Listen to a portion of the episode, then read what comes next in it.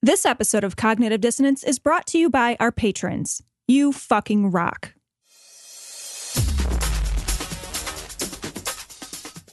Be advised that this show is not for children, the faint of heart, or the easily offended. The explicit tag is there for a reason.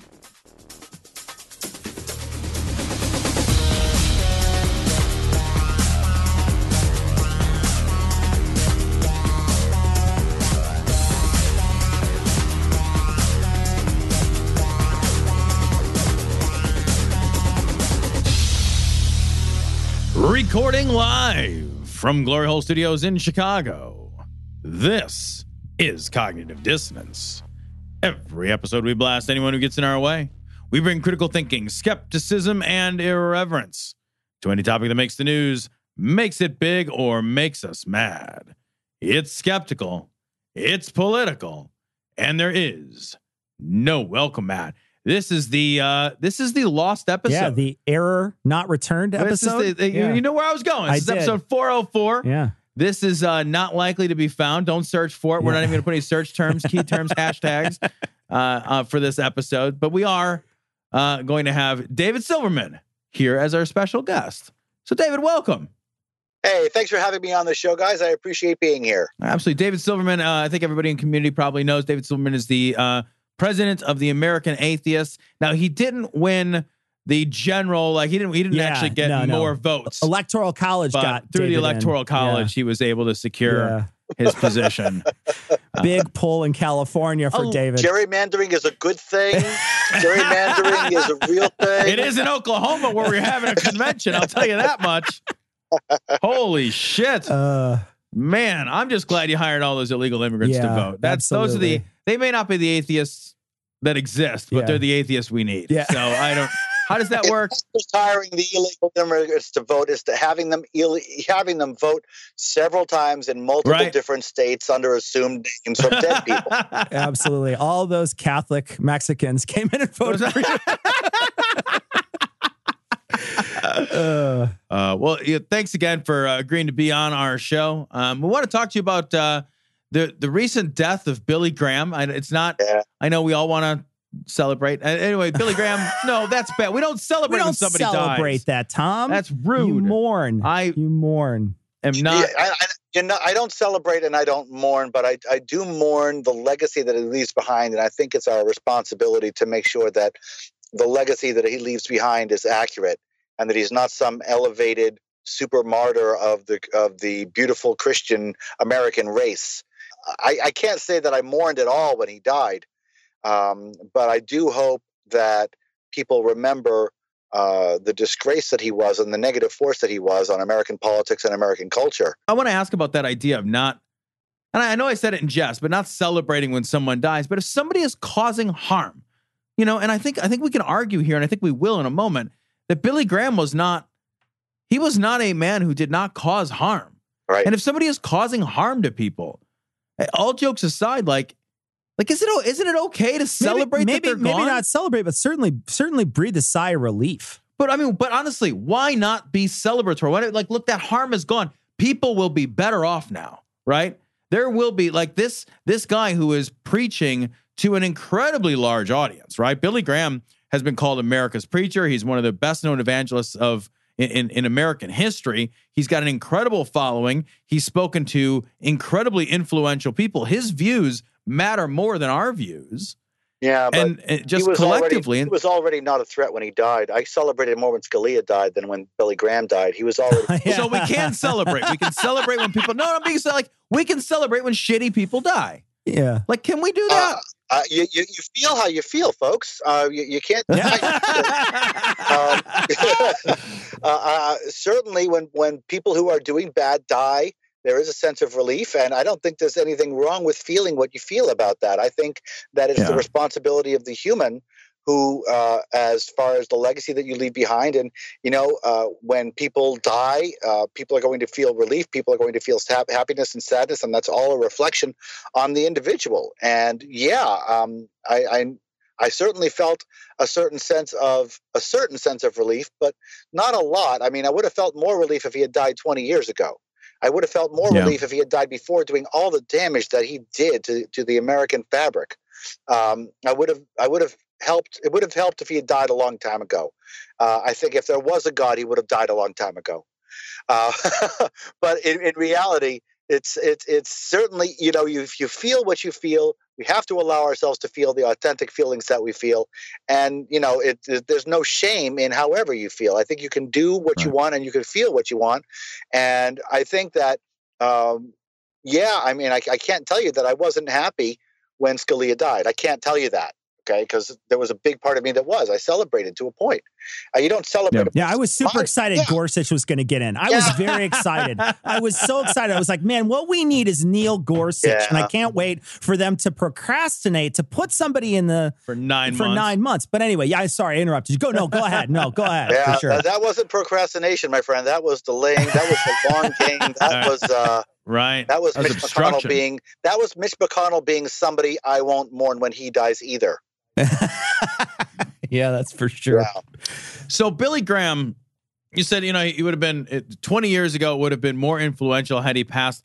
What uh, I want to talk about what you think his legacy is, um, but I, I think also, um, do you think when these guys, you know, when when somebody like this passes, is more weight and attention given to the ideas of somebody who has previously sort of faded away from the the, the global stage or the national stage?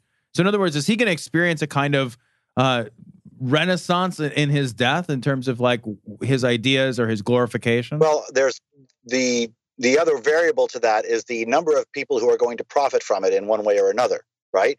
Uh, I think Franklin Graham is going to definitely profit from his father's death. I think um, Donald Trump is going to definitely profit from Billy Graham's positive legacy and laying in honor in the rotunda. I think um, there are a lot of people who are going to profit from this, and so they will take the most positive things that he ever said and blow them up and put him up as a martyr. In doing so, he'll, they'll garner all the Christian rights support, which is what the Trump administration has been doing since they came into power, since he came into power. And uh, on- the backside, um, they will allow this this legacy to grow and fester, and you know, ba- um, back off of the stuff that that he said that you know that that really hurt the country. And so I think it threatens this country when people like this are allowed to have a one-sided legacy. I think it threatens this country when people are called things like America's pastor. Uh, I think it threatens freedom. I think it threatens the, se- the separation of church and state. I think it threatens threatens the fabric of America uh, when a pastor is elevated to a point of honor simply for being a pastor, simply for being a purveyor of lies that people believed en masse. Uh, this is not a good person. Billy Graham was not a good person. He was not a positive force for America. He was a positive force for the worst of America. He was a positive force for the people who are still supporting President Trump. Uh, but he is not a positive force for us. He's not a positive force for America. And I really wish um, Paul Ryan and the other members of Congress had decided differently uh, with the elevation of this, um, well, this professional scam artist. so why do you think he was such a bad guy? Like what what is it about his legacy? How do you think he should be remembered? This is a man who had power. This is a man who had the, the government's ear. This is a man who had the president's ear. And this is a man who spoke against Jews. This is a man who spoke against gays. This is a man who spoke against women. This is a man who spoke against atheists. This is a man who spoke against everybody who didn't align with his Christian values. This is a man who, who pushed our presidents in a direction away from the separation of church and state personally over and over again and with vigor and with money and with power. This is a man, this is a person who could have been a force for good, but instead chose to be a force for evil, a force against the separation of church and state and religious equality and um, feminism in favor of a misogynistic, patriarchal lie that made him a lot of money and power. And, uh, you know, this is the epitome of somebody using religion for the detriment of this fellow of their fellow citizen uh, for their personal gain. Uh, this is not a good person, and it's a shame that we're talking about somebody who is now lying in honor um, with the same honors as Rosa Parks. That's that's, that's a horrible thing, and it, Yeah. it should make everybody who who's listening to this angry. Uh, the fact that he got um, the same honor as a black woman activist uh, hero from the civil rights era is is ridiculous. That's like the opposite of what she was, and he got the same honor. It, it's it's ridiculous, and it's insulting. I mean, uh, it, it's insulting to everybody who who who thought that lying in honor was a great honor for for Ms. Parks. Now that honor has been sullied. What do you think that this is sort of Trump paying the Christian right back for the evangelical vote? Of course, that's all this is. Uh, and, and paying in advance for their support in the future Right. as he goes through the Russia investigation and uh, all of the other um, uh, crimes that he's going to be. Yeah, I know all, all Yeah. the shit We he's going to do. Everything else that he's done. Yeah. This is like this is his indulgences. This Yeah. is the evangelical format of of indulgences. I'm going to buy ahead of time so that I can. yeah. I'm gonna I'm gonna prepay this credit Yeah, card. exactly. well, yeah, but I mean, think think about think about um, the way what he's doing to the school systems, what he's doing to the science system. Uh, everything that he is doing is hurting um, the separation of church and state. And this man doesn't give a crap about the separation of church and state. no, no. He doesn't care about Christianity. This is not a Christian. He was asked what the what his favorite line from the Bible was, and he couldn't name John 3:16. He couldn't name Genesis 1. He had no idea in his first interview. He is, this man is not a believer. He is totally my personal opinion an atheist, and we have to own this and we have to see this man for what he is, an atheist with no morals. Unfortunately, he's the worst we have to offer. He's an atheist using religion for his personal gain, and here it is laid out in front of you. You think he? You think Billy Graham ever did anything for Donald Trump? Billy Graham, Donald Trump barely knew that Billy Graham existed.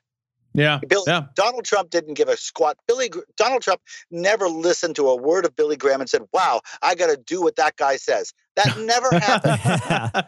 yeah.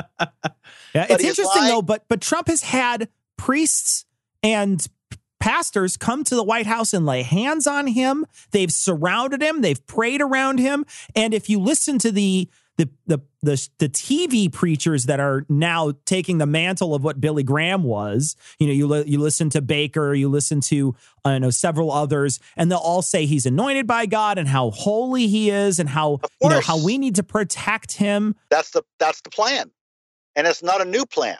Lots of people, lots of uh, de- uh, uh, rulers and despots, and and really bad people in charge have used religion to legitimize themselves and to protect themselves from onslaught. And this is what Trump is doing. He he gave he gave Betsy DeVos to the Christian right. He didn't care about the education system. He put in a religious right person. He put in a religious right person everywhere he can. Jeff Sessions, look at him. Yeah, is- Jeff this is Scott Pruitt. Yeah. something- Yeah. Scott Pruitt. This is not something he cares about. He cares about the ramifications. Yeah. Right. Look Cares at about the- Pence. Look, I mean, Yeah, Pence is the Pence. most Cares. religious right person you can get. That's his vice president. right. Yeah. Yeah, Yeah. then that's the scary thing. That's the Donald Trump insurance policy. Oh. Because I don't know, you know, the the big debate is who would be worse, Trump or Pence, and the answer is I don't know. Yeah. God, I feel like I do know though. I feel like I feel like Trump is worse just because he's so unknown. I, I just he's he's he's such a bizarre unknown uh quantity. Like at least Pence is a politician. You know who he is. He's horrible, but you know who he is. You know what he stands for. Yeah. You can predict It's to some devil you degree know what or he whatever. wants. Yeah. Yeah, I, I feel like he's at least to some point predictable, and Yeah. people who are predictable are easier to understand and sometimes even easier to control because their motivations are more out there. Whereas Trump's more- only motivation is I want to win, whatever winning means in the moment. Yeah. Winning, Yeah. that version of winning for him constantly evolves Yeah. and changes. Absolutely. And that's the part that Yeah. that's the part that Yeah. freaks me out. I think the the real thing that we need to keep our eyes on is the 2018 and the 2020 elections. I think um, what we really have to understand is that this battle, we just got kicked in the teeth. Okay, we had eight good years of Obama, and everybody was complacent and everybody was confident, and um, we got kicked in the teeth. Uh, and what I have to, I think instead of saying who would be better, should Trump get impeached, I think we should look at Trump and Pence as a package and say, okay, we have to fight this in four years. We have to fight this in 2020. Yeah. Um, and I I think the atheist population, which is about 27% undervoted dramatically at about 14% of the voting population. Is the atheist community that high? Yeah, well, yes. If you actually put the correct definitions to people, yes, we're 27% of the population. I write about this in my book, Fighting God, where you can actually look at the people. The, the, the problem is that 90% of America's atheists don't call themselves atheists. And this is our problem. If you don't have a belief in a God, you're an atheist. If you don't have a belief in a God and you hate the word atheist, you're still an atheist. Yeah. and you still have and you still have the social responsibility to call yourself an atheist. And I go into this in detail in the book as to why it's important for atheists to call themselves atheists. And one of them is that people look at the charts and they say, "Oh, we're not not we're not 27% atheists we're 2% atheists and 4% agnostic and yeah. 3% secular other and 4% secular rationalistic humanists and 3% these are all atheists right and yeah. we have to understand that and we have to understand and own the fact that when we are atheists and we don't call ourselves atheists we make the job easier for the donald trumps of this world we need to start calling ourselves what we are. Uh, you stop yielding to the bullshit that religion has pushed us on, pushed on us since we were kids. A lot of people don't realize, especially atheists, that religion heaped on a whole bunch of indoctrination on us as children. And when you dismiss the God, you're not done. The rest of the indoctrination is still in there, and it includes lies such as religion is good, religion has a place, religion has a purpose, religion is worthy of protection. And because of that indoctrination that we don't even know about, we stick to these euphemisms like, "Oh well, I'm I'm sure about lots of things, but I'm an agnostic about the about the man in the sky. I'm a secular rationalistic humanist. I say those words because nobody knows what they are, so I can, you know, I can by. And, and, and, folks, you know, the, the time in our lives when we can just sit back and yield to that pressure, yield to that indoctrination is over. We need to really understand that religion is shit and deserves to die. It really does. It needs to die, and good people fight religion to kill it dead, just like good people fight against all other lies and cons and scams that hurt a people and kill it dead. And this is something that we need to understand. And when we say, oh, well, I'm not an atheist, I'm an agnostic, I'm a secular this, I'm a that, I'm a, I'm a nun, I'm an unbeliever, you are just kowtowing to the religious indoctrination. You're helping religion when you do that. Because let, let me put the, the, the bow on this, okay? 90%, and I'm speaking with, I'm, I'm speaking from statistically valid quantitative data that I have in my book, Fighting God. I only speak, when I speak quantitatively, I know how to use quantitative data. 90% approximately of Americans know what an atheist is or at least they have a functional definition of what an atheist is 90%. That means if you say you're an atheist, 90% of the time, you'll, for the most part, be understood. And I want to make this clear, very, very clear, folks. 90% of this country does not have a functional definition of the word freethinker or humanist. That means you have a 90% chance of being misunderstood if you call yourself a humanist or a freethinker. But so many of us do because it's more socially acceptable, but it's more socially acceptable because 90% of the country doesn't know what it means. they don't know what it means. Right. You're just going to obfuscate your truth, you know, so that nobody calls you out and you don't have to have that awkward, you know, and dinner party awkward moment. Stuff, right. That awkward stuff is the activism. Right. That's the change. I am wearing, I don't, you can't see it right now, but I'm wearing a very atheist shirt right now. And I was just out uh, shooting some darts and this, and the waitress came up and took my picture of my shirt and, and sent it to her friends because my shirt is obvious. My shirt doesn't say free thinker on it. My shirt doesn't say humanist on it. Okay? People eh, respond to what they understand and what they know. And when you hide behind words, you're pretending you're communicating, right? Oh, well, I fit into the secular rationalistic humanist uh, word, so I'm going to call myself that. And you're pretending that you're you're selling the truth, but you're not. You're hiding from the truth. You're pretending to communicate when you're not really communicating because 90% of the people that you're talking to have no idea what you're saying. And the 10% that do are already inside the movement. So you're just giving a, a, an inside joke instead of being an activist. And activism is what we need right now, folks. We need atheists, people who don't have a belief in a God, to call themselves atheist. If you don't have a belief in a God, you're an atheist. If you don't have a belief in a God and are well aware of the fact that you don't know everything in the universe, you are an atheist. If you don't have a belief in a God and like the secular trappings of some of the religious of, of the religion that you were brought in, you are an atheist. If you don't like the word atheist, but you don't have a belief in a God, you're still an atheist and you have a social responsibility to say it because that's the word that people understand. What do you say to Neil deGrasse Tyson? Neil deGrasse Tyson oh. has many times said that he is not an atheist. He has pushed back on that term. He has pulled away from it and has reared away from it. What do you say to Neil, Gra- Neil deGrasse Tyson? He is wrong. He is wrong.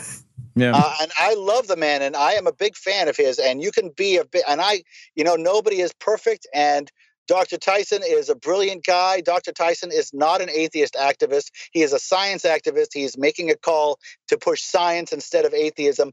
But in doing so, he is yielding to the people that are pushing against science by trying to legitimize people who are religious. And that's the wrong that's, the wrong answer. What he should be doing is saying, This is how cool science is. Religion is holding it back. I am devoid of all the religion, and you should be too. And that's how it should be done because that's moral, that's ethical, and that's that's communication. And by the way, that's also the truth. Yeah, uh, can, can I ask you? Think I mean, my my guess is that that that is thought of as being more pragmatic, right? And I and I agree with you uh, on a principle standpoint. But my my feeling is that like Neil deGrasse Tyson has become this sort of um, beloved science figure across um, across a lot of boundaries. I'm not sure he'd be able to cross and purvey his message if he were openly atheist. I understand that and I see that point and I acknowledge that point and that has not been tested and it is assuming that Christianity is worse than it is it's it's giving away to the what is essentially Christian terrorism don't tell anybody you're an atheist or you'll lose your career is not a reason to yield to that kind of terrorism. That's wrong to for him to do that. He is a famous man. He is a well-established man. Yeah, but do you he think he would have gotten as famous? Do you, I, I, I'm I'm not I'm just playing here, and I don't great, know the answer. That's a great question. It hasn't stopped Bill Nye. That's uh, is Bill. I didn't know Bill I, Nye was yeah, openly I atheist, so I didn't know. Atheist. Yeah. I'm pretty sure he is. He spoke at the Reason rally. Yeah. Yeah. Okay. well, I guess you would kind of have to be. you don't get you don't get invited yeah, to the I, stage. I'm not, I'm not pushing on. I'm just yeah. like I said. I'm curious. I didn't know. Let me ask you a question, Dave. What do you think about uh, people who would say, "Well, look, you know, religion does do a lot of good in the world. It feeds some hungry children. It helps out, and you know, feeds the homeless." I know that atheists do the same thing, but you know, religious groups do this sort of thing and do help people out. What do you say? What do you say to that? And I think that's just great, but that is the indoctrination talking because the people are doing the, the, the, the food drives, not the religion. The people are helping the poor, not the religion. If, if, if religion was helping the poor, there would be no multi million dollar huge mega churches everywhere. If religion was helping the poor, we would see no more poor because religion would help. Religion has that much money. Yes, of course, religion can be used to unite people to do a common cause. But as you said, atheists do it too. So where is the actual value add for religion? Um, they lie. That's the that's what that's what religion does. They lie. That's what religion is. It is a lie. So if wonderful people can use religion to help the poor, then wonderful people can just help the poor without pushing the lie of God. So let, let me ask you a question. Um, it's it's sort of related. Um, there's been a lot going on in the atheist community lately, right? Where some of our sort of more prominent leaders um, have been embroiled in controversy. Um, there, have been some that have committed some, it sounds like some pretty bad actions. You're talking yeah. about the responsibility to um, activism. And, and I'm curious about your thoughts around if you're a leader in the atheist community, and you clearly are, right? You're the president of the American Atheists. So you're a leader in this community. What responsibility do we have to call out our own or to comment on our own? We have a big responsibility for that. And we have a big responsibility for us to not protect those who do wrong. Mm-hmm. Uh, we have a big responsibility to, uh, you know, uh, the other side is, you know, don't convict without whatever, but uh, I believe the victims and I believe multiple reports. And I don't platform people who don't deserve to be platformed. And I think that's part of my responsibility. Um, I think that uh, we have, as a group, the responsibility to provide a welcoming atmosphere, a hap- an atmosphere free of harassment, an atmosphere free of hostility, an atmosphere that welcomes all people of all gender expressions and all walks of life, Right. uh, except for those who are bigoted. And um, I think it's you know it's difficult when um, it's difficult when people you like and respect do bad things, and you know it's it's still a real thing though, and you know I'm very very proud of the fact that American Atheists was uh, the first, I believe, the first major organization in American atheism to pass, to create, and to use a comprehensive code of conduct and a comprehensive sexual harassment policy with the resources dedicated to That's protect the convention attendees. And when I instituted that uh, policy, like I said, we were the first to do it. When we instituted that, uh, certain people in the movement um, didn't like it, Yep. and certain people were vocal against Yeah. it. And um, Isn't that crazy not- that people like push back on that? And you like know that what? seems insane. and and here's the thing, folks. Uh, uh, some of those people don't come to our conventions anymore. Some of those people won't speak at our conventions and haven't spoken at our conventions since that policy was invo- it was uh, placed on, in effect. And I'm not a pro. I don't have a problem with that. Can I Uh, ask you? I do you feel like there's like a, a like that we're in a time in our movement? You know, talking about activism, and I and I think, um, do you feel like there's a time that we're in a in a place in our movement um, where there's a real sharp schism that's that's occurring? Um, that and I I don't even know if it's um, I don't know if it's fixable between the the sort of folks who are on the side that you're you're kind of advocating, which is like, hey, you know, th- th- there are some real issues. We need to address them. We need to call them out. We need to shine a light. We need to create safe um, places for people to go and explore ideas and to interact with each other. Um, and then on the on the other side, there seems to be this this uh, you know free speech protects the worst speech kind of folks um, that are like uh, very very aggressive. There's even like a tremendous number. I'm sure you're seeing it online too of folks that are um, you know kind of claiming a mantle of atheist alt right um, for lack of a better term or terminology. The, the the movement seems split right now. Do you do you get that same sense? And how do you if, if so, like how do you reconcile it? And it's hard because a lot of this is really reliant on nuance. When we're talking about people who are, you know, when we're talking about the free speech, um, the free speech argument, I, I think what I'm trying to do with American atheists is create an environment where speech is honored, but speech which, frankly, is not productive to community, free speech which is not productive to um, just being nice. Uh, I'm not putting it on the. the- I'm not putting it on the dais. Right. I'm not putting it on. I'm not putting it Gotcha. on. Okay. Um, I have the the convention is coming up at the end of this month, March 29th through April 1st, and the unofficial theme for our convention is hearts plus brains minus assholes. and, and and that's what we're doing at American Atheists. We're trying to. I'm I'm not trying to stifle speech, but I am telling people that you should be nice if you come to an American Atheist convention. You should be welcoming, and you should be good, and you should be uh, not bigoted and not a freaking Nazi, and and and, and you should be Yeah. and, and you should have empathy and you should have compassion for your fellow human. And if you're a person who has done things that uh, are anti-compassion and anti-empathy, uh, well, I hope you get some compassion and get some empathy, and then come to our convention. And your and redemption is a real thing.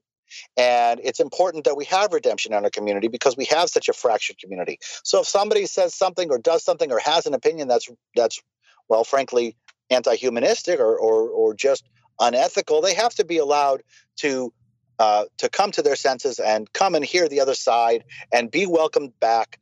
Um, it is not okay to be a bad person, in my opinion. Um, it is not okay to help a bad person or to hide a bad person, in my opinion. And what is a bad person? And again, it's it just comes down to my qualitative opinion of, of and our qualitative opinion as a collective body uh, of of being supportive and being nurturing and being welcoming to women and, and LGBT folks and, and, and LGBTQ folks and, and, and people of color. And, and if you're not welcoming to that, then you're not welcome at an American Atheist Convention. And if you're not um, uh, a person who supports uh, equality then we're not going to be putting you up on stage. If you're a person who thinks that it's funny to send a rape tweet to somebody who's experienced sexual assault, we're not going to put you up on stage. And we hope you think about where you are and and maybe get some compassion and empathy and then come back because yeah we have a lot of schisms in this in this community we have a lot of diverse ideas and we don't have time for those things to break us up and people are just kind of finding themselves and they're finding their way through their own ethics. And you know there's this there's this concept of, of protection from being offended which is not real but how that's affecting other people it is real.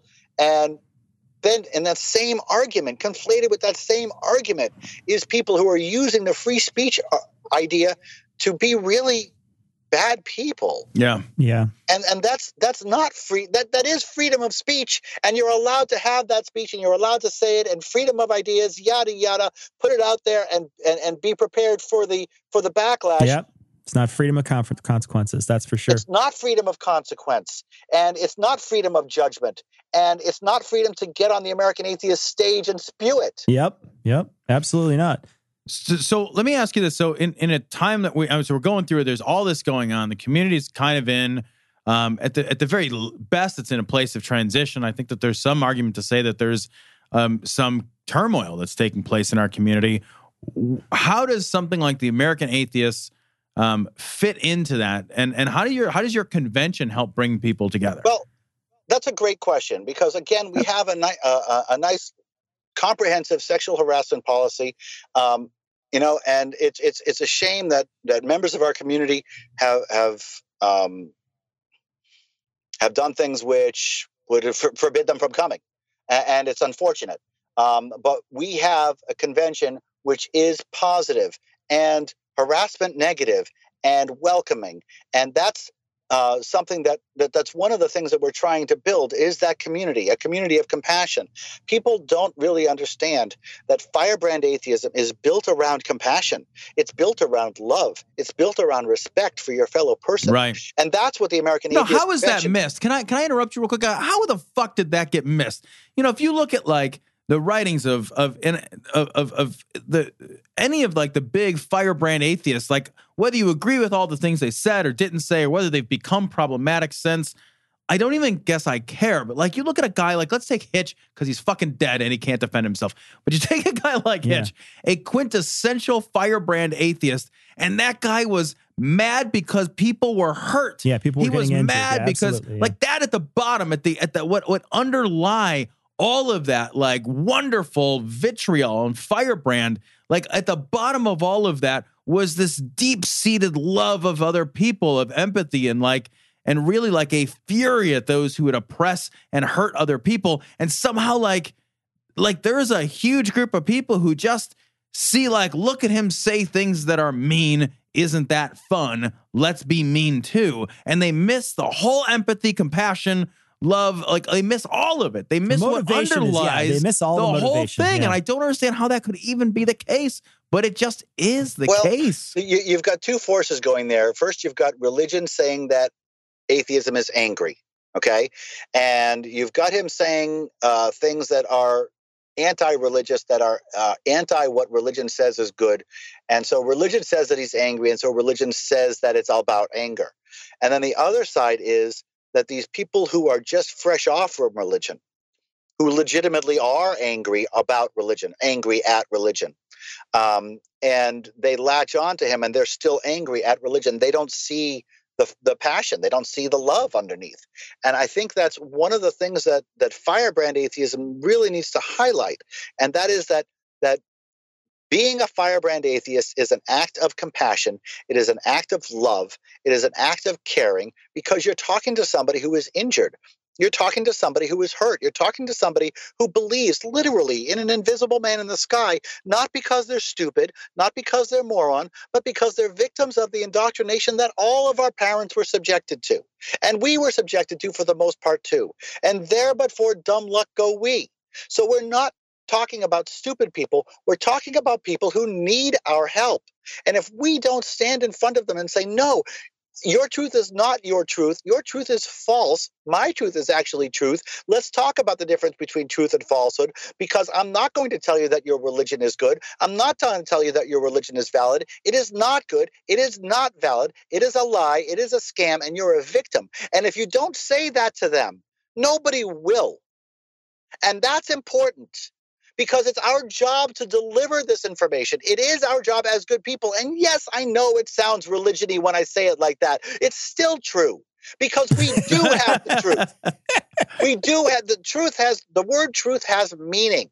And the word the way religion uses it is not meaningful. The word truth has meaning and that meaning is that it confirm it conforms with everything else that we know in the world to be true. And yes, it's a bit of a tautology, but it is what it is. That which is true conforms to everything that we know to be true. And religion is not. There is nothing in what we know to be true that supports a being that is never born and never dies and can create matter and energy with his brain. It's not a real thing. so I, I, I, have I have a, I have another question sort of related. The the so we have the social responsibility as atheists. Um, as as atheists with a voice. So if you've got a pod, if you've got a podcast or a blog, do you have a responsibility then as a leader? What what how, when at what point does your atheism translate into a responsibility toward activism? If you have the ability, you have the responsibility. As far as I'm concerned, if you're if you're a person who can who is in the place where you can call yourself an atheist and not get hurt by it much, you have the responsibility everybody has a responsibility to a point okay and and we all have different levels of privilege and we all have different layers of privilege and somebody who has uh, a lot of privilege like myself who is not under any sort of threat at all if i'm coming out as if, if i come out as an atheist if like I mean, even before when I was a, a professional inventor at Bell Labs, uh, I was in a, a, point of privilege. I was well employed. I was well solid. I was well uh, locked down. Nobody was going to hurt me. I wasn't going to face any sort of backlash, societal, familial, or or professional if I came out as an atheist. If you're in that position, you got a responsibility to the people who don't have those privileges to come out as a mm. as an atheist. And the people who don't have those privileges, the people who are in who are locked in a place where they cannot come out, um, they're the beneficiaries of our activism. We're going to make it easier for them eventually. And then there's this people in the middle. And I want to just speak to those people in the middle there. Those people in the middle are people who don't really consider it. The people who think, oh, I can't come out because everybody will kill me. But then when you think about it, no, they won't. There's a whole bunch of people out there who are stuck in this middle ground of I can't call myself an atheist because my mother will clutch her chest and fall to the ground like Fred Sanford. okay? But when you probe, you say, "Do you have anybody? Does that does that fragile mother of yours have anybody else in their in their family who's an atheist? Oh yeah, my sister's an atheist too, and she knows. No, you're not in that position. You're stuck. Okay, and so I ask the, the vast majority of people, I believe, who are atheists who don't call themselves atheists are in fact in a position to call themselves atheists publicly and they don't because they're afraid. And i think they have to go over that fear because there's people in this world in this country who are less privileged by far who cannot come out who if they came out would lose their jobs who if they came out would lose their family who if they came out would lose their entire circle of friends for real. And the reason that all those things would happen is because the people who can come out today are not in droves. And the people who do come out, people like you and I who are coming out as atheists, yes, we're helping, but we are too few. And we need the rest of the 90% of America's atheists to come out and call ourselves atheists for the people who can't, and of course, for the political system itself. Is there going to be a way that you're going to be able to tell if the people who show up at your conference are recent like people who recently came out? Are you gonna are you gonna be able to like do a test at all? Like, is there gonna be a survey at all for those people just to sort of see? I always ask people to raise their hands when okay. I when I come out, uh, yeah. Uh, because at the American Atheist National Convention, it's it's great. And by the way, you've this convention is going to be a real special thing, and going to talk about that in a second. But yes, I usually ask people to raise their hands. Who's who's and, and, and it's a fun thing to see because you say, okay, who raise your hand if this is your first time, and you know, easily a third of the people raise their hand. Yeah. And then you can go, okay, raise your hand if you've been doing this for a year. Okay, five years. Okay, 10 years. Okay, 20 years. Okay, 30 years. Okay, 40 years. Wow. And you've got people raising your hand every time, right? And people are seeing the breadth of this of this movement, uh, and I love that. I love people are seeing the longevity of this movement, and um, so it, it's it's and, and one of the things that we're doing at this convention is specifically for first timers because we're putting billboards up in the city of Oklahoma City, and we're putting uh, our guest speaker, our, our keynote speaker, front and center on the front uh, of the billboard. And I'll tell you about that in a second. And we're offering really cheap admission for Oklahoma City people, Oklahoma Oh, residents. nice. Okay, so get into this event, and I'm talking, and and and folks, I'm not kidding here. If you're an Oklahoma resident, you can come to the American Atheist National Convention for fifty dollars for the weekend. Wow. Oh, wow. That's a great deal. Fifty dollars for the weekend. I'd almost If you're a consider veteran- becoming an Oklahoma resident. Don't talk like okay, that. that's, true. That's true. I wouldn't do if that. you're if you're a student you can come for $50 if you're a veteran or you're simply on low income you can come for $99 for the weekend. And if you're not a veteran or low income or a student the full price hasn't gone up in two years. We are doing this for a very specific reason. I'm keeping the cost low by far way below market value for a very very specific reason. I'll tell you that in a second. Let me tell you about the lineup of this thing.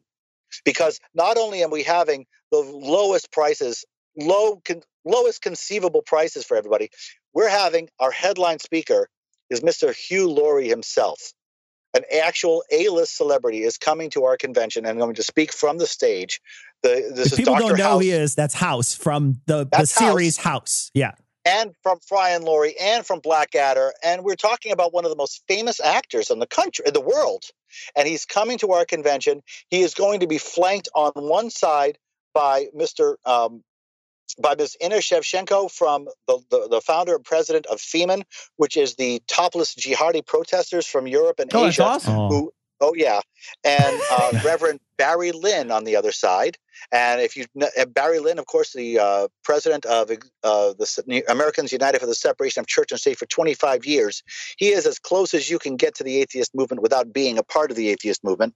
And he is um, coming in, and and so these are three people, along with uh, Muhammad Al Chadra, who is the founder of the Jordanian atheists, who is now moving to America because his life is in danger. Um, it, it, and uh, the uh, managing director of Snopes, Brooks Binkowski, is also going to be there. So this is going to be a lineup full of people that most people have not heard, most people have not seen. Hugh Laurie, Brooke Binkowski, the managing editor of Snopes, the former president of Americans United for the Separation of Church and State, the leader of FEMEN, and the founder of the Jordanian Atheists, plus Anthony Magnabosco, plus Yvette D'Entremont, plus, plus, plus a whole bunch of other people uh, who are going to bring in some fun and some char- some uh, some really fantastic speakers to this. But of course, what we're doing here is reiterating the love behind Firebrand Atheism. So we will be doing a charity food packing event for 25,000 meals packing at this packing at this event. Um, and we're going to be raising money for Muhammad Al Chadra, and we're going to be raising money for a local charity inside uh, Oklahoma City. And the discounted pricing. Why? Here's the big picture. I want to make a big event. I want to make an event that sells out. I want to make an event that is so big that we remember what it's like to be an American atheist convention. I want to remind people what it's like to walk into a room full of a thousand atheists, Can not a hundred. Can I give Can I give you just a little bit of advice? Invite Sargon of Akkad. He's a big YouTuber. I don't know if you've heard of him, but that's a joke, Thank you Dave. so much for that joke, advice. Dave. I'll take it under Joke. consideration. we Uh, do those around here. And, and, and if Sargon would like to come, he can get some empathy and get some. ah, some- yeah. uh, uh, oh, we're gonna get some great compassion YouTube comments and on this one. right. redemption is a real thing. Uh, and when that happens, that redemption is a real thing. In the meantime, no, he won't be up on our stage. But but seriously, we are going to create. I'm going to. We American Atheists is going to create an event um, that is really really memorable and this is not this is it's not like an anniversary year it's our 55th anniversary but it's not like a huge anniversary year but it's turning out to be a really huge special event we're going to have i mean right now the billboards just went up we're already two-thirds of the way sold out Oh, that's awesome. so That's great. Yeah, this convention will sell out. And folks, if you've gone to a convention that has had 150 or 200 people, it is not the same as going to a convention with 600, 800, 1,000 atheists or more. It is a very different feeling when you walk into a and you feel that sense of community, that sense of support, and everybody's welcoming, and the atmosphere is deliberately welcoming, and the atmosphere is deliberately anti-sexual harassment, anti anti negativity and we just get around and we we we, we stew in our positivity and we create charity and we create We're gonna be so goddamn happy you won't believe it. It, it's a really it's a beautiful experience i Yeah. remember in the uh, in the salt lake city event back in 2013 or 14 um, we had people and this is this is true people who were there we had people standing in the hallways crying because they had never been able to just speak their Yeah. views Yeah. out loud. And this is what we're going to be doing in Oklahoma City because there's not only a lot of Christians in Oklahoma City, there's a lot of atheists and they're alone. And we put Hugh Laurie's picture on a billboard and we said, Come to this convention, it's 50 bucks for the weekend. We are going to meet a whole lot of brand new atheists this weekend. We are going to meet a whole bunch of brand new atheists and we are going to energize them and we are going to impress them and we are going to unify them and we are going to leave behind a a, a an Oklahoma City atheist contingent that is large and and of critical mass and self-sufficient so that when we leave behind we're going to leave behind an atheist community that is strong and loving and positive and supportive If people were going to go to this conference, how would they do it? All right. So that's the good stuff. The website is atheists.org, A T H E I S T S.org. And the actual website is atheists.org slash convention 2018. Um, if you go to atheists.org slash convention 2018, uh, you can register for the convention. You can join as American Atheist. In fact, if you join as American Atheist and get a membership at the same time, you get a discount. Please do that because we need your membership and we need your donations. Oh, and by the way, yes, we ask for money. And let me make sure that something, because people say, oh, you ask for money. It sounds like religion. Over and over again, we get that. But folks, let me tell you what you won't get, what you will get from American atheists, that you won't get from any sort of religion. We get our financials audited every year voluntarily by an independent accounting firm, and we publish them on the web. American Atheists tells you, Yeah.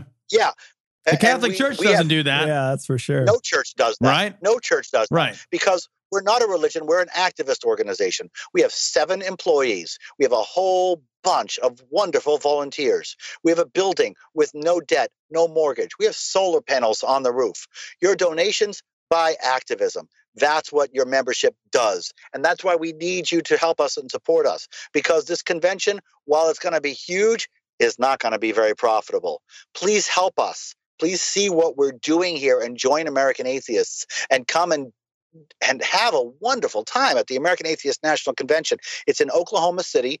The Sheraton uh, downtown is where we are. The room block is almost full, but it's not full yet. But the billboards just went up. And so if you have any chance of coming, well, if, if you can, please come. It's uh, March 29th to April 1st in Oklahoma City. That's and it's Easter going to be- weekend. That's Easter That's weekend. Easter weekend. And, and because atheists have nothing better to do, right? Of course. and the rooms are cheap and the hotels are cheap and we can all get together and we can have a spectacular event low cost and that's the objective here high volume low cost high empathy high compassion high charity high redemption and and low to zero tolerance for anything negative or harassment Low or on the negativity or any of that crap Yeah. yes no low on the assholes yeah. that's it high on the hearts high on the brains low on the assholes That's, that's great, Dave. Dave, um, we hope to have you on after this event so we can hear how great it was. Um, one of us may be attending. We'll see. We're still trying to figure out, shake that out. Um, but we we hope that we hope that it goes off as well as it does. Dave, if people were going to find you on the internet, where would they look? Oh, so that's a great question as well. My Twitter handle is at Mr. Atheist Pants, Mr. Atheist Pants, which was a handle that uh, Stephen Colbert called me on his show. So I took it. And I it. Um, and uh, of course, my Facebook page is uh, slash Dave Silverman, and you can get us at American Atheist at American Atheist on Twitter and Facebook.com at American Atheist online. And one more mention that uh, of my book. My book is called Fighting God. It is now out on paperback. Um, it is um, an atheist manifesto for a religious world. It is basically the best review. I've, I've gotten a lot of fantastic reviews, and thank you so much to everybody who has given me a positive review on this. Uh, the most apt view. Uh, review I think in my book comes from Tom Flynn who said that reading Fighting God is like getting stuck in an elevator with David Silverman for 7 hours. Dave, you have a great time at your event. And, uh, Sounds and we hope we hope it turns out wonderful. Thank you so much for joining us today. Thank you so much for having me on. It's been a great time and I'll talk to you very I'll talk to you all very soon. Obama will destroy this nation too. He is a man of destruction, darkness, and evil. There may be a year remaining in which you can get out and save your family. This story is also from Right Wing Watch. Far right radio host claims Barack Obama is forming a private army to assassinate government leaders. So this is Dave Hodges, host of the right wing radio program, The Common Sense Show. Um, and he appeared on Sheila Zilinsky's Weekend Vigilante podcast. We should have Sheila in studio. Oh my God. God, how great would that be? That would be, we should have like a whole day where the fucking lunatics show up. Do you know what I miss, by the way? I miss Glenn Beck. Yeah, you know, Glenn Beck used to be real crazy. I don't know what happened. I don't know what if he's just like not appearing on the he radar was anymore. super nuts for a while. He was. He was, and he, he, was, like fun. unwell, nuts, he was and fun. he was great. Yeah, he was. He was that guy. He was Howard Beale from fucking Network for a while. he was amazing. He was fucking crazy. Yeah, I think I think I can sympathize with him though because there came a moment with Trump where he like came to his senses, like legitimately, Yeah. and then said as much, like, Yeah. "Oh my god, I was wrong." I, I fucking conflated these things and now I see how Yeah. we're conflating them. Like Yeah. he had a whole He had a moment sort of clarity. self-reflective, Yeah, revelatory moment. Yeah, yeah. It was kind of awesome to watch and to have him admit it on air. And now he's just like not on the crazy train. Yeah, he's not. He's certainly not being watched as hardly, or uh, watched as as stringently by these people, the Right. wing watch people. Right. Because I haven't seen him his stuff come up on there. I think if he said something crazy, they'd, he'd pop up. Absolutely. I, don't think that you they know, would. there- yeah. It's not like they said you know nothing, but I Right. I wonder. You know, I know that they have staffers that that's what they do, right? Like so, Sure. the staffers Just will watch just watch, shit. and then also they probably just take tips, right? If somebody finds something Right. that you gotta they check this yeah, you gotta check Yeah, this out. right. But uh, but I wonder if they if they monitor his stuff anymore. If they if like after a certain Yeah. point of you not being as fucking Crazy. shithouse as you were, because once in a while there'll be a Rush Limbaugh clip. That's true. But I wonder if they monitor Rush every day or if they just wait for the tipsters to send him a message. Maybe. I wonder how they. from Right Wing we should show. actually ask somebody from Right Wing Watch to come on the show and talk about how they do it. Because God, who would want to sit through Dave Daubenmire show. the Dave Daubenmire show every day? Holy shit! That's a that's a fucking saint. Oh my gosh! And by the way, where is our little pal Barry Soetoro? He's been strangely silent. He is. He's uh, not president anymore. he's not strangely. Hold on. Why is strangely silent? You guys are upset that he's like in the background pulling the fucking Yeah. strings like a fucking, you know, moving everything around like marionettes. You guys are upset when he thinking he does that, and then when he's quiet, he's just like, "I'm just not the president." I'm if just kind of hanging out on the beach. Like, look at him. He's real quiet. He's gone dark. What's going He's on? He's gone guys? dark. He's already been dark, Tom. He's been dark for a long time. he's gone darker. uh, pulling together his um, SES, his private army, and I His private army. I would join that army. I would join the Barry Soetoro army. If he, I, I'll just let me put it out there. Barack Obama. Everybody's if you got want to form a Barry Soetoro or whatever, however it's fucking pronounced, army, and it's your fucking private army, I will join your. Pro- you know why I can make that? Uh, I, because, and I have no intention of joining any armies, by the way, because there's no way it's going to happen ever. I will say this: if Barry Soetoro, if you do f- form your own private army, I'm only going to join if you have a giant BS patch I can wear. That's the only way. What is his boot camp like? I don't- What is just? you have to go be a community Yeah, organizer. right. You're just like, oh, you gotta. Oh my god, I gotta. you got to go sit through a bunch of Jeremiah Wright preacher sessions. Just fucking Bill Ayers is the I don't- yeah. sergeant like yelling at yeah, you. Bill Ayers is teaching you how to do uh, how to do weather underground bombings. I have intelligence information. I wasn't going to release this, but you brought it up in such a timely way. I'll say I love this guy. Like when he says, "I have intelligence information." You've never had anything intelligent in your head. But he, but he makes it sound like he's some kind of like like I'm- fucking guy who's plugged into some sort of top secret security shit. You don't have any intelligence information. he is very likely the heir to the Buddig fortune. I'm just saying that this is gonna this is part of that throw a football over the mountain. Right, exactly, in right? a second. I love because this is like this is how easy he gives up this classified information. Somebody's Yeah. like, and whatever happened to Barack Obama? Well, now that you brought Yeah, it up, look. you really twisted my arm and the cat's out of the bag. I normally am very tight-lipped about these things. But hang on, on your That's radio program, the I'm intelligence community can trust me. right. I got this classified information, and as long, as long as nobody says the word "hi," I'm going to keep this under my belt. You know, I can't be I can't be held responsible if somebody greets me. Right here and right now. I have sources, and I think one or two of them may go on the record eventually, where Obama's secret military forces, a lot of times we label them the SES, is now partnering with MS-13, and Hey, hope and change, vato. MS-13's driving around and they're polling door to door, asking people to vote for their Democratic congressman. they're helping some old lady in with her groceries. I'll tell you what, man. People would sign that fucking Tell you petition. what, it's like it's like that movie Napoleon Dynamite where they all roll up and they're like vote for whatever that guy Pedro? Pedro and they're like look at him and he's like okay I got it. I got it I'm gonna do vote whatever you want I won't take his bike or beat him up or whatever Partnering with yeah. MS. MS-13 Uh, what the best part is is Barack Obama cholo-fied. That's my favorite part. When they make his eyebrows all big and shit. I want. What would Trump look like cholified? Oh, Trump, you know, if you're out there and you're a Cholofire, give us a Barry Soetoro Cholify and give us a Trump Cholify.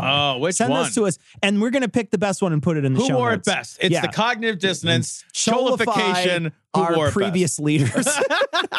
and I'm saying previous for Trump. Can we too. throw Kim Jong Un in the mix? Yeah. 'Cause I think a, I think a cholified Kim Jong Un Yeah. would be pretty money. Yeah. they are going to serve as the fifth column when the United States is involved in war. And we will see political Yeah. The fucking MS 13 is going to be the fifth column in a war. What what war are we? Good. Aren't we at war with them? Aren't they're not? They're don't serving. know. They're serving against us. yeah. What in a war? seditious what war act are we of talking about? But that's the thing. That's what I mean. In like in their world, this is, this is a seditious act of treason, right? And so, but they're served. Okay, I'm gonna kill myself. Moving on. Why would they do that anyway? They're from fucking El Salvador. assassinations of law enforcement, uh, of political opposition people. It'll be the same kind of purge that Hitler put upon the communists uh, when he burned down the Reichstag. This is what, what is coming, and this is It'd what be people. so hilarious to see the MS-13 like banging on politicians' doors and dragging them out of their house. And not hilarious in a way that it would be funny to see someone hurt. Hilarious in the way that it's not gonna fucking happen. it's not gonna happen because those guys couldn't drive into the neighborhoods that politicians No live without getting shit, stopped by the police.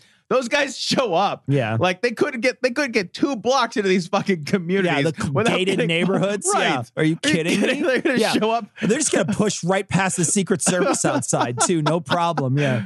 Oh my God. when you're God. a cholo, they just let you through. Just right in Yeah. there. People who are close to this tell me is coming, and Obama is at the center of it. Now, what he hopes will happen, and this is something that I've also been told, is that if the United States goes under the United Nations as a protectorate because we're in chaos and they take us over in a martial law move, that What Because- the fuck are you talking about? The UN How the fuck does that even happen? the United Nations has never done that once ever, even in places it should. So true. too, right? Like the United Nations is an impotent group of letter writers. Yeah. They don't give a shit about anybody. They can't accomplish anything. They show up, they write a letter, they all fucking build a new headquarters once in a while. They piss and moan about things. They don't ever do anything. And there, there have been country after country. There are countries right now. There are countries, there are nations right now that are in such incredible turmoil. Their people are dying by the hundreds and thousands. There are people starving to death all over the world. We don't care. The United Nations doesn't swoop in and take them under their fucking gentle wing as a black helicopter owning protectorate. It's we didn't do we're not we we don't do this more than we don't do anything else. We don't do this with a hundred percent likelihood and accuracy. We don't do this always. Yeah. Well, you don't do it in places where, you know, there's a crazy religious faction that is overrunning the nation and slaughtering people by the hundreds, like they were throughout the entire Middle East, like through ISIS, like ISIS was throughout the, the entire Middle East. They don't do that anywhere. We, they don't do we it. didn't when- do it in Rwanda. We didn't do it in Liberia. don't we do don't in do it in Syria. in yeah. We're not doing You this know? in Yemen right now. We're not doing this yeah. anywhere. Yep. They didn't. And so, like, this idea that you're just like, oh, they'll just come right into the United States and just be like, yeah, hey, guys, we're just going to take you over. Oh, hi, I'm the United Nations. I'm here to take over the United States. Really? Because we're the biggest contributor to that. Yeah. And also, how did we overcome the nuclear missiles again? Right. How did MS 13 do that? that what we'll see is Obama installed as the leader of the United States under UN protectorate laws. God, you're scared. They are so afraid of Obama still. Can you imagine? That guy could die, and they would be afraid of zombie Obama. like, you know, he's gonna- Zombama. right? Zombama's a crazy thing. Zomsotero or whatever. I got to say, do you think, Tom, that after a certain point, you're saying this Obama boogeyman over and over and over again, and he clearly isn't doing anything. He's Right. not. He's not in power. He's not doing anything. Once in a while, he'll put out a tweet about gun control. You know, nothing. I mean, nothing. He's not doing. It's the opinion a of a at all. private citizen Yeah, at yeah, this point. He's not doing anything. Is there a moment where somebody in their audience stops and says, "This sounds a lot like the boy who cried wolf"? No. Like, do you don't think so? Never. That will never happen for this audience. Never. They want this to be true.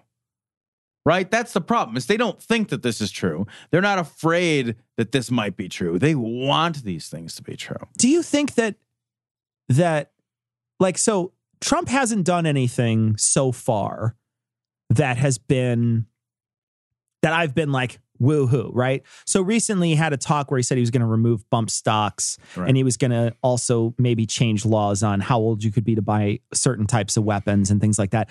In my opinion, my personal opinion, that's feel good legislation. I don't think that's going to change body counts in the very least. I No. think it's I think that's feel good legislation, make us all feel like we're doing something, but it's really not going to yield any real results. Not unless we get rid of handguns. That's- that's- yeah. almost all the fucking violence. Most of the done. violence Yeah. is done with Gotta get handguns. of And to be perfectly honest, you know, like when people are talking about, you know, the the assault weapon that happened, the assault weapon shoot 'em ups that happened Right. recently.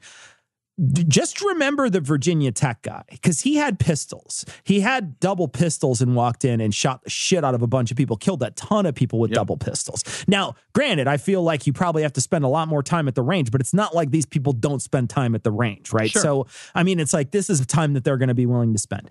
So, I don't feel like any of that legislation is a big deal. So, I'm not going to be like throwing up pom poms for Trump for something I don't think is that great. I don't think it's that big a deal, to be perfectly honest. The only legislation that I've seen floated, and I, and I think he he made a comment in this direction, which people got like, I kind of couldn't believe he made a comment in this direction, which was the um, there there are a certain number of states that have laws that enable the the authorities to take your guns um, if they think that there's a Yeah, credible yeah. reason to take your guns. he said do it first and then do and it then- first, ask questions Yeah, later. yeah. And I, and I and like that is the closest. What's funny about that is that's the closest thing to a gun ban or gun confiscation that has been floated. Ever said. Ever said. right? And it got floated by this guy. It got, Ever and said. I and the thing is, I actually think that's more than feel good legislation. I think if there was a federal law that enabled federal authorities or gave the authority to state authorities to take guns away from people that were reported as being potentially violent, Sure. who had not yet created or committed an act of violence, that could be a lot more. If you could serve a warrant on somebody because, like this, like the guy who just committed the most recent mass shooting, right? There were lots of indicators that he was going to do this. Sure, absolutely. Many, many. Yeah, and they ignored a lot of those. Yeah. They ignored them. Yeah. So if somebody had been able to knock on his door, go into his house, and take all his guns and ammo, Yeah. that's a big deal. Sure. If you know the drug dealer down the street has, you know, you have reason to believe that guy's fucking armed all the time, and you can call somebody and they will show up and take all his fucking guns away. That could save some lives. If you know that you're, you know, uh, that, that, that de- somebody depressed is, uncle, depressed Yeah. uncle. or that somebody's abusing their wife Yeah. and has guns in the house. Yeah. This could that's how lives could be saved. Right. That could that could be much more than feel Sure. good legislation. Sure. This uh, the Secret Service did a uh, a um, survey after Columbine, and they found that most of the time there are ways to see ahead of time that gun violence is going to happen. Yeah. There are uh, there are things that you can see that that basically uh, let us know that in the future there's very high likely of gun violence. And so if we were to follow up on those things more often, the problem is is you have the people on the other side, the freedom people who are going to be the you know the the gun free people Right. who are going to be screaming what's the you know what's the the the thing that stops somebody from falsely reporting you and you know like there's, Right. Oh, there's absolutely. you know like Yeah. there's there's all these people that will say that sort of Right. thing and you know it's interesting because if you say anything bad about guns in this country if you say anything about any kind of regulations on guns you're immediately thrown into the the, the pot of people who think guns are not something that you know we should have here in this Yeah. country at all you know like and then if you if you say anything pro about guns you're also thrown again in that pot of people that are like super pro gun Now, i do feel you know just like australia has there's probably some reasons why someone legitimately could own a gun i genuinely yeah. feel that mm-hmm. i also feel in this country that there's never ever going to be a way that we're going to be able to take guns away from citizens period i don't think that that's ever going to become a thing where In we mass, can yeah, yeah. where we can just say no guns can be had unless you have, you know, this amount of training and whatever. Because when we talked to people in Australia, when we went to Skepticon down there, there was a bunch of people that came out to talk to us. And I talked to three or four people, hmm. and they said they had guns. They. Yeah. owned guns. Now they were for like varmints and shit like that. They couldn't, you know, they're not like. And and these I- people live very rurally. but they they do have guns. Those people do exist, and they do have guns. So you know, I th- I feel like too out here in you know in the states, there's people who live, you know, it's 50 minutes to an hour before a police officer can get to you. You know, should that person have access to a firearm in their home? I think so. You know, if it makes you feel better, it makes you sleep at night, it makes you, you know, you also, you know, probably should understand that you're probably more likely to kill yourself with that gun than you are to shoot somebody else. But it's still, you know, I mean, like, do I think that we should be going into people's homes and taking these guns? Maybe not. Maybe not, right? But why aren't we doing? Why don't we even move to like a gun system like Canada, where you can't leave the house with a gun? Period. With it's loaded. You know, like you can't walk around with a loaded gun. We have places in the United States where you can walk around with an AR-15 on your back, loaded, ready to fire, one in the chamber. You can walk around in many many places in this country with a, a gun on your hip as if you were old timey fucking cowboy. Yep. There, there are places in this country where you don't you need no licensing or certification to do that either. Yeah. You just you just walk into a store, buy give them a money, Yeah. they hand you a gun, you put it in your pocket. That's the whole transaction. Yeah. Everything's legal. And about so. I, I feel like you know there it's been the, com- the the the the comparison has been made many times to cars. We regulate cars well much more than we do guns. We you know require licensing and insurance on cars. We, you know it's it's a privilege. It's not a right. Right. You know what I mean? And those sorts of things. Uh, you can get that that privilege revoked from you. Um, or you can get the you know that that privilege revoked from you if you you know if you're a drunk driver many times those sorts of things so you know i feel like we need to be uh, there needs to be some sort of something there that that stops people from owning these guns Well- and just like in mass just having guns I, around I know. I, I like the at the very least to start. I like the, the the thing where you can take someone's guns if you have a credible reason to, to believe. Like it has to be investigated. Yeah. and they they could get a warrant. They could seize your guns. I think there's there you could put mechanisms into place Yeah. to say this this is credible, and here's how we establish the credibility of the claim that there may be a, a clear and present danger that's forthcoming or imminent. I think that that's a reasonable because you know what we do is we have this like narrative this and it's it's a government started narrative and they say like if you see something say something and that sounds great but if i see something and say something and you don't And do nobody anything, does anything Yeah. then there's no point in me saying it it requires that third action and and very quickly what will happen is people in mass will get the idea they'll get the message that i saw something said something nothing was done. I'm never going to say anything again because it's pointless Yeah. right? We don't do things that are pointless. Those things actually are counter effective over the long term. So we got to have laws. We got to if, if, if you're going to tell me if you see something say something. If you see something say something. If you see something say something. Then you got to fucking do something. I got to tell you, uh, an anecdotal version of that in my own experience. I've been behind people driving that I clearly look like they were drunk. Yeah. They they were weaving, and I've called 911 maybe four times. Yeah. I've never had a single thing happen from that. Me I too. followed them Me too. dozens Yeah. of miles, and I said, I'm right behind this person. And I've had people on the phone with me be incredulous. So like be like, How do you know he's drunk? And I'm like, Well, I don't know he's drunk, but I do know he's weaving all over the road and a danger to other drivers. That's what I do know Right. and you should get an officer here to take care of it because if i was doing this i guarantee i'd be pulled over and they you know like like you you just have this Right. You it, like nothing is being done. Nobody cares. Well, I don't do it anymore. I Yeah, just I know. pass I up. stopped doing it I years just ago. speed up and just Right. go away from the Yep. person. I protect me. Yeah. Because I, yeah, but like, like we can, you know, the, the problem is like we, we have a system in place that waits for the crime to happen. Yeah.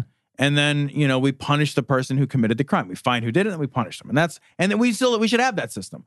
But I think like there are reasons to believe, and I'm not talking about jailing people. But I'm saying, like, let's take the tools of violence away from people if we have a credible reason to think Yeah. that they're an imminent danger to their community or their family or whatever. Yeah. Like you can do that. And I understand, I understand like why there would be pushback against that idea, but like And I think you just refine the law to make it try to work as best you can. You can't make everything work perfectly. You know what I mean? Like people always will be like, "Well, what about this?" It's like, yeah, of course, certain things are going to f- scrape through, and that happens. But make the law as good as you can. but we're not even talking and the thing is like I don't think that the punitive issue here is that is that egregious, right? We're not talking about sending the wrong person to jail. No, what you're doing talking is you're saying we're taking away their guns, and what if they appeal and they get them back? Right. And then there'd be a system to to retrieve your weapon. So all it did is you, you just temporarily were without a gun. Yeah. You want answers? I think I'm entitled. You want answers? I want the truth. You can't handle the truth. So this story comes from Gizmodo. Uh, National Geographic just sent me a crystal healing water bottle. Um, this is this is pretty much what it sounds like. This is a bottle, like just like a like a you know refillable bottle Sure. that has some rocks in the bottom of Right. it. Yeah, there's some rocks, but they're not. Now, let's not just say that the rocks are just dropped in their time. No, that would be haphazard. That would be. These rocks are placed in the bottle. And may I mention about these rocks very quickly that the bottle has carefully selected and ethically sourced gemstones representing the building blocks of Earth, including quote unquote wood, quote unquote water, quote unquote earth. Quote unquote metal, quote unquote fire. You got earth, metal, and fire in there?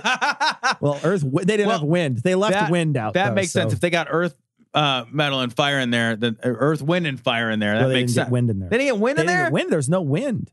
Well, I guess It's just earth and fire. Wind quit the band. I was But- going to say because they they warn you not to drink it. yeah. If the if the if the stones get in touch, because Yeah, it'll make it funky. Because they're current. Uh, it will be funky. Absolutely. It's currently in a little bubble. Well, they have several different iterations of this thing. So they have because look at the brochure. On the Sure. brochure, they've got like a giant like I'm in a hotel. It's a carafe. like dispenser. Yeah. Right. Yeah. Yeah. So like that's like malt. And then oh yeah, got, they got a they got a spigot dispenser, Right. a carafe, and then an actual water bottle. now the carafe appears to have a butt plug of rocks in it. That is a yeah, very absolutely. shapy, shapy That thing of rocks. That is absolutely ribbed for her pleasure. I'll tell you what, that does not appear to be the starter model, Yeah. though. That's That- like a no, varsity that is level. absolutely plug. the uh, the plug that you get when the other one is falling out. I, I'll say this too. Same rule applies. If the glass breaks, do not touch the stones. And if the glass breaks, that is an emergency. Yeah, do not drink the water. That That's not. Yeah, you don't actually someone. have to break the glass in a case of an emergency. You know it's an emergency. you just know. You just inherently know it's Is an this- emergency. Is this broken glass in my rectum? And emer- you said nobody ever. Yes. So the pamphlet. I think it'd be fun to read some of the claims. Um, Yeah, for sure. So Yeah. the pamphlet with this fucking piece of shit says that everything in nature vibrates. Gems naturally act like a source of subtle vibrations. Unlike What? earthquakes, I guess, which act as a form of like That's- that's- really overt That's vibrations. vigorous vibrations.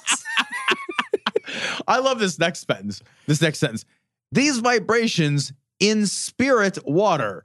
That is a verb I have never heard before. In spirit, to put more spirit within, I guess. I'm in spirit. how much spirit's in here? Well, it hasn't been in spirit. Yeah, it's not been inspirited for a while. Yeah, inspiration. No. Anyway. hey, that's close. yeah, right? Yeah. These vibrations in spirit water, making it more lively and enjoyable. I want my water to chill the fuck out. I don't ever want my water to be. That's a good a goldfish in your water. I want my I I want my water ice cube cold. You're drinking the aquarium if Yeah. your water is lively.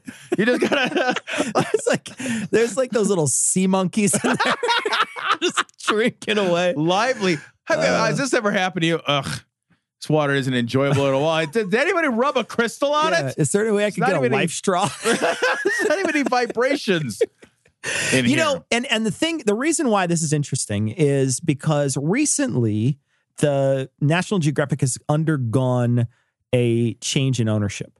Um, the company that owns Fox bought National Geographic, and they. Uh, I recently, I have it in my hand. I bought this at the uh, at the supermarket I was going through, and uh, the National Geographic. I'm going to read the titles: "50 Most Influential Figures of the Bible," which I was interesting. And you work your way through, and there's you know, and some people did when I posted this on my Facebook page. A couple people had said, "Yeah, you know, I think that there could be people who you could argue could be influential from the Bible," and I understand the argument. I understand what they're saying academically. I understand Right. what, the, but at the same time, you're like, look, it's all made up. Yeah, You right. know what I mean? It's all that's like being like the 50 most influential wands from Harry Potter. like like that's it's all made up. Like Yeah. it's just what a person thought of. Like I understand that there are real people that were, you know, littered throughout biblical history. But there's also a lot of made up people in oh, biblical Oh, sure. history Yeah, too. right. And and the same thing is true with this. This is interesting because on one hand, they're reaching toward a very conservative audience, National Geographic is, but on the other hand, we own the woo. I mean, the oh, left, Oh, yeah. the left and the the people that are, you know, mostly liberal, they own the woo. I mean, the woo is Absolutely. the woo I think does cross all there's a cross contamination, but there's a lot more in the By and large, camp. when we're talking Yeah. about numbers, Yeah. the fucking psychic healings and crystal balls guys. Yeah, absolutely. Those are Yeah. those tend to be the the fucking crunchy granola far left Yeah. bullshit nonsense. and this appeals to them. right. And it's an interesting, you know, back and forth that's going on, but it's clearly not scientific. It's clearly not something that I think that everybody sort of understood National Geographic to stand for. Both of these things seem to fly in the face of that. Well, and it, it's it's it's particularly egregious because it, it uses language. It's like you know, scientists all agree that you can you know rub wax on the water, and and then they quote that fucking Japanese guy who screams at the water, He screams and at rice or whatever. He then just he yells at shit. water to see that Yeah, it changes yeah. molecular. Yeah, shape. exactly. Like And it- this is and then- anger Yeah. water, and, then this it is- changes color and whatever. Right. Yeah. Yeah. And it's it like that's that is so discredited. He's the guy from that uh what the bleep do we know movie. Yeah, That's right. where that's where I heard about him. I didn't know Right. about him beforehand, but it's it's it's utter tripe. Yeah. It's just it's it's garbage. And so did that lady sign language really angrily at the water in there? Is that is that how she did it? I don't remember. She just So- shook it. That's Yeah. how you sign language angry. You just shake the shit out of whatever. I am angry with you. I am reading your body. Okay. Yeah, but like there it's it it's it's problematic that like something like National Geographic lends it credibility, right? Right. That is. It's it's it's problematic, but that's it's equally problematic that National Geographic, knowing that print medium is dying, has probably done market studies and market share research to know that this is the kind of shit their people want. Yeah. Because they don't send this garbage out for no reason. It wasn't like, well, guys, it could be this or a sexton. Yeah. You know, like they picked this for a reason. Because this is the kind of shit the audience wants. You know, uh, one thing they did was they reached out to National Geographic to see if there was if they would respond and do anything like that. And this article has been updated, and I want to read the update out loud. Update 4:45 p.m. I followed the directions, and the water tastes exactly the same.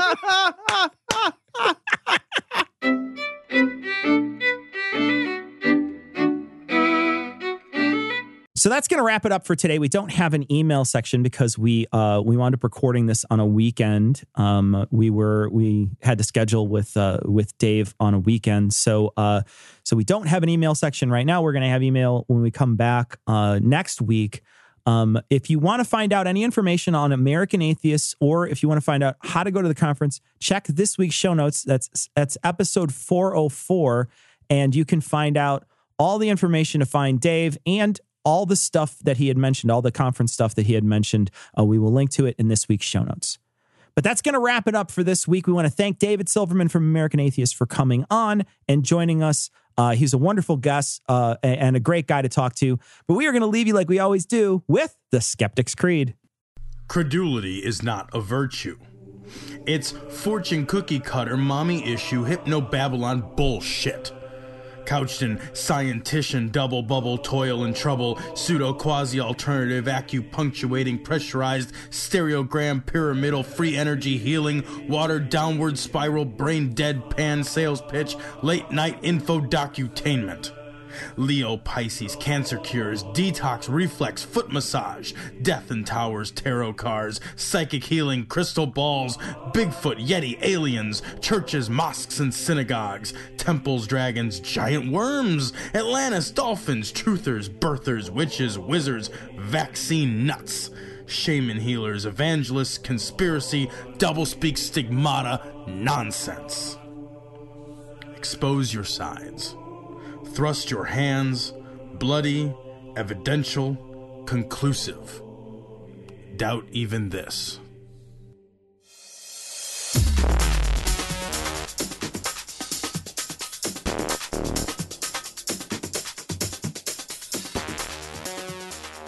The opinions and information provided on this podcast are intended for entertainment purposes only. All opinions are solely that of Glory Hole Studios LLC. Cognitive Dissonance makes no representations as to accuracy, completeness, currentness, suitability, or validity of any information and will not be liable for any errors, damages, or butthurt arising from consumption. All information is provided on an as is basis. No refunds. Produced in association with the local Dairy Council and viewers like you.